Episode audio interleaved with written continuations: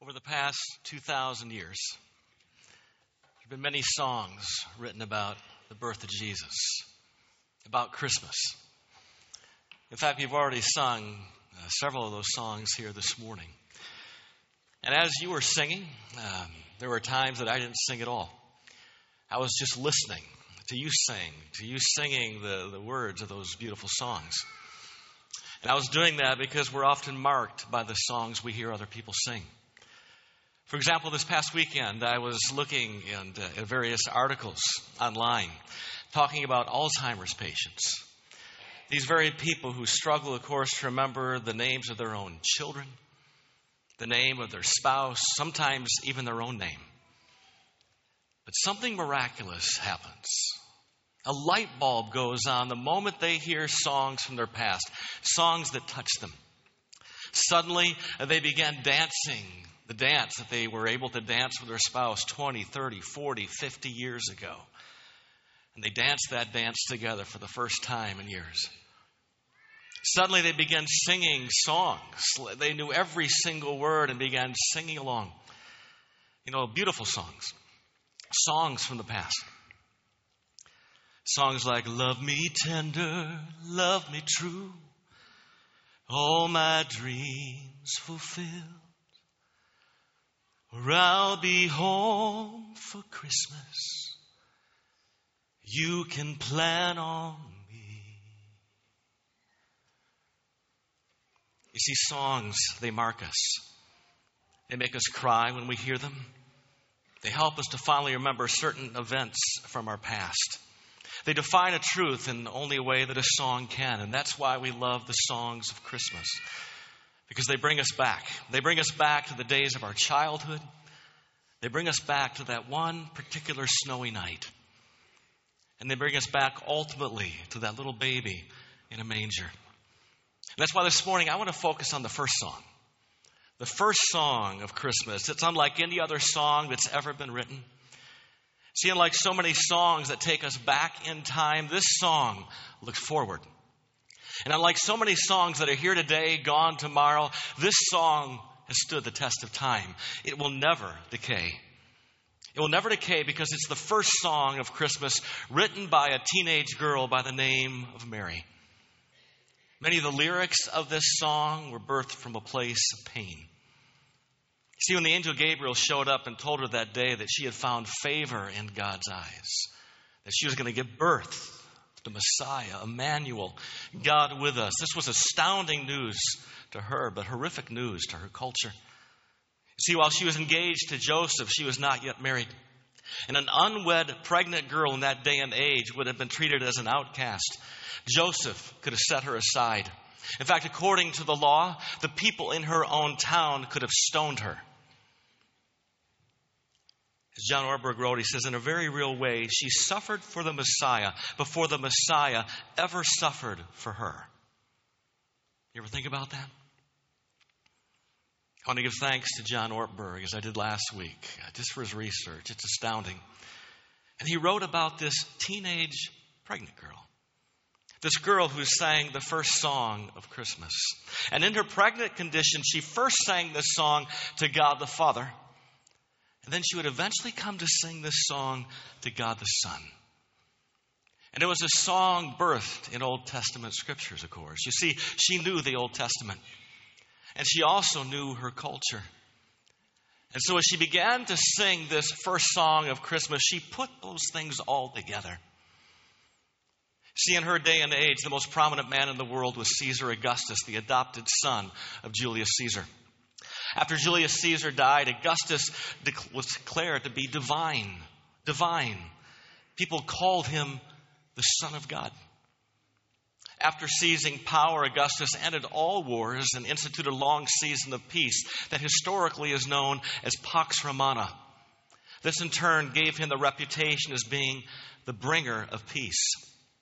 And because of this great accomplishment, he was esteemed by the masses as being their savior. In fact, when he was inaugurated as emperor, he was, it was heralded this event as being good news. The same words by which we get the gospel. And therefore, Rome would use the following expressions to refer to their powerful leader. You see, he was their Savior, he was the Son of God, he was the bringer of peace, and the provider of good news. Sound familiar? You see, as powerful as Augustus was, Mary knew her son was going to be even greater. And so, as she sang this first song of Christmas, she bestowed upon him the very names only given to the emperor at that particular time. And as she begins singing this song, she exclaims, My soul glorifies the Lord, and my spirit rejoices in God, my Savior. My Savior. See, because she was the recipient of God's saving work, Mary applied the good news of the gospel first to herself. See, because of God's mercy, Mary knew that she was saved from sin, the curse of the law, death, and damnation. It's why she continued to declare, For he has been mindful of the humble state of his servant. See, within Mary's song was this theme of submission. Mary knew God. And she clearly understood that God was her authority and that she was his servant. And it was out of this very beautiful relationship that she sang, From now on, all generations will call me blessed. They'll call me blessed. Why? Martin Luther stated it best when he said, Mary does not say men will speak all manner of good of her praise her virtues, exalt her virginity or her humility, or sing of what she has done. But for this one thing alone, that God regarded her, men will call her blessed. That is to give all the glory to God as completely as it can be done. Not that she is praised thereby, but God's grace toward her. Mary actually affirmed that statement by declaring the next phrase of her song. She's saying, For the mighty one has done great things for me. Holy is his name. See, Mary declared that people will call her blessed not because she would do great things for God, but because God would do great things for her. And this astounded Mary, as it should astound us here today. And like Mary, we should not only stand in awe of God's great work on our behalf, we should stand in awe of God because God, He alone, is holy. God is completely separate from sin and everything He is and everything that He does. It's because of God's great holiness that Mary declared His mercy. His mercy extends to those who fear Him from generation to generation. She sings of God's mercy. A word I think that's often misunderstood because we look at mercy and we look at grace and we think, okay, what, what's the difference between the two? I like how one theologian stated it. As he looked at Mary's song, he wrote, Grace emphasizes God's love toward those who don't deserve it because of their guilt. Mercy is love toward those who are in misery as a result of their sin and guilt. Even though mercy is stressed here, grace is not excluded. They are two facets of the same jewel of God's love. See, Mary stressed here that God's mercy, that his love toward those who are in misery as a result of their sin and guilt, is extended only to those who fear him. Fear, godly fear. There's two ways to look at it, depending upon your relationship with God, or perhaps the relationship that you don't have. You see, for those who don't have a relationship with God, godly fear is this it's the terror and horror experienced by unbelievers before the judgment seat of God. That's powerful. But for those who know Him, who call Him Father, godly fear is the reverential awe combined with childlike trust a believer experiences before his or her loving Father. And Mary here was talking of the latter. She knew God. She knew his power, she knew his mercy. Fast forward 2,000 years, and unfortunately for many of us here today, God no longer holds this kind of power in our lives. You see, instead of a God who rules and reigns over us, we now view God as a friend, kind of a buddy, who really doesn't care if we do anything wrong. After all, what's a little wrongdoing among friends? Everybody does it. See, as Mary sang her song, she knew that God reigns over us. And I suggest this Christmas season that we embrace her view of reality. For it is only a God who rules and reigns over us who can perform, as she sang, mighty deeds with his arm. He has scattered those who are proud in their inmost thoughts. See, in the Old Testament, whenever God ruled mightily with his arm, and the, the Bible would talk about his powerful right hand, when he would rule powerfully with his right arm, it meant he defeated all those who tried to oppose him. And he did so because these very people were wise in their own eyes. Such arrogant wisdom stems from what got us into the sin problem to begin with this word called pride. Pride begins with our inmost thoughts and manifests itself through our actions. And as Mary sings this song, this first song of Christmas, she makes it crystal clear that God scatters such people. He brings them down. As Christ's own brother would later write, he said, God opposes the proud, but gives grace to the humble. Did you catch that? God opposes the proud. He brings down the proud, but he lifts up the humble. And this truth in Scripture sheds God's perfect light on something known as the forgotten inversion. The forgotten inversion. It is forgotten because in our humanness and arrogance, we fail to remember that what is so foreign to us is so completely central to Him. And this is why Mary declared, He has brought down rulers from their thrones, but has lifted up the humble. He has filled the hungry with good things, but has sent the rich away empty.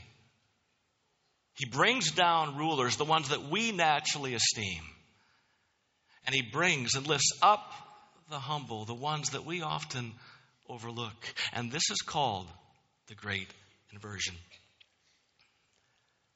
Thankfully, the song that Mary first sang before Christmas, she continued to sing long after Christmas was over. I'm sure that Mary heard this song many times. Because this is how it is when a mom writes a song and sings a song about her baby. When our son Daniel was born, my wife Carol, who had not claimed to be a singer or a songwriter, wrote Daniel a song. It was a song that she kept singing to him over and over and over again. Eventually, I came to sing it. Eventually, he came to sing the song. And when Melody was born, well, she got a song of her own that Carol kept singing to her, and, and Melody would sing that song. In fact, if you run across our kids this week when they are coming home here today and you ask them about their song, they could sing that song to you. They know it well. That's how it is when a mom sings a song and writes a song about their child. She can't stop singing it. And so it should at all surprise us that when Jesus grew up, he went to a mountainside one day and preached and delivered the greatest sermon of all time the Sermon on the Mount, a sermon based on the very inversion that he heard his mother Mary sing about many times. Do you remember what he said? Do you remember his words? These words have virtually been heard in every corner of the world. Listen to them. Blessed are the poor in spirit, for theirs is the kingdom of heaven. Blessed are those who mourn, for they will be comforted. Blessed are the meek, for they will inherit the earth. Blessed are those who hunger and thirst for righteousness, for they will be filled. Blessed are the merciful, for they will be shown mercy. Blessed are the pure in heart, for they will see God. Blessed are the peacemakers, for they will be called children of God. Blessed are those who are persecuted because of righteousness, for theirs is the kingdom of heaven. Jesus would later sum up these various inversions by making a single statement that should garner our full attention. He said, So the last will be first, and the first will be last. Jesus came to change the order of things, He came to set things right. It's why the Apostle Paul, much later, would remind people of this forgotten inversion as well, just to make sure that all Christians everywhere would always remember it. And he writes beautifully of you and of me. Listen to his words. Brothers and sisters, think of what you were when you were called. Not many of you were wise by human standards. Not many were influential. Not many were of noble birth. But God shows the what? The foolish things of the world to shame the wise. God shows the weak things of the world to shame the strong.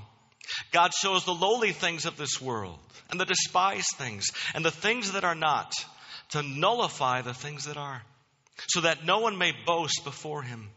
It is because of him that you are in Christ Jesus, who has become for us wisdom from God, that is, our righteousness, holiness, and redemption. Therefore, as it is written, let the one who boasts boast in the Lord. Paul would write about this great inversion. Jesus would speak about this great inversion. But before they ever did, it all started with a teenage girl by the name of Mary, who sang the first song of Christmas and sang about this great inversion herself. Someone once said that Mary's words condemn us all, but they also comfort us all. For those who have been struck down by condemnation can also be lifted up to new heights once again because of the good news of the gospel of Jesus Christ. And this is why Mary closes her song in the following way. She sings, He has helped His servant Israel, remembering to be merciful to Abraham and his descendants forever, just as He promised our ancestors. Just as He promised, key word, our ancestors. And so, what is the promise then that, that God made so long ago to Abraham? This promise that still is given and provided to us. What is that promise? It's the promise that Jesus Christ is the fulfillment of all God's promises of grace and mercy to sinners everywhere. The question is have you received his promises? Have you?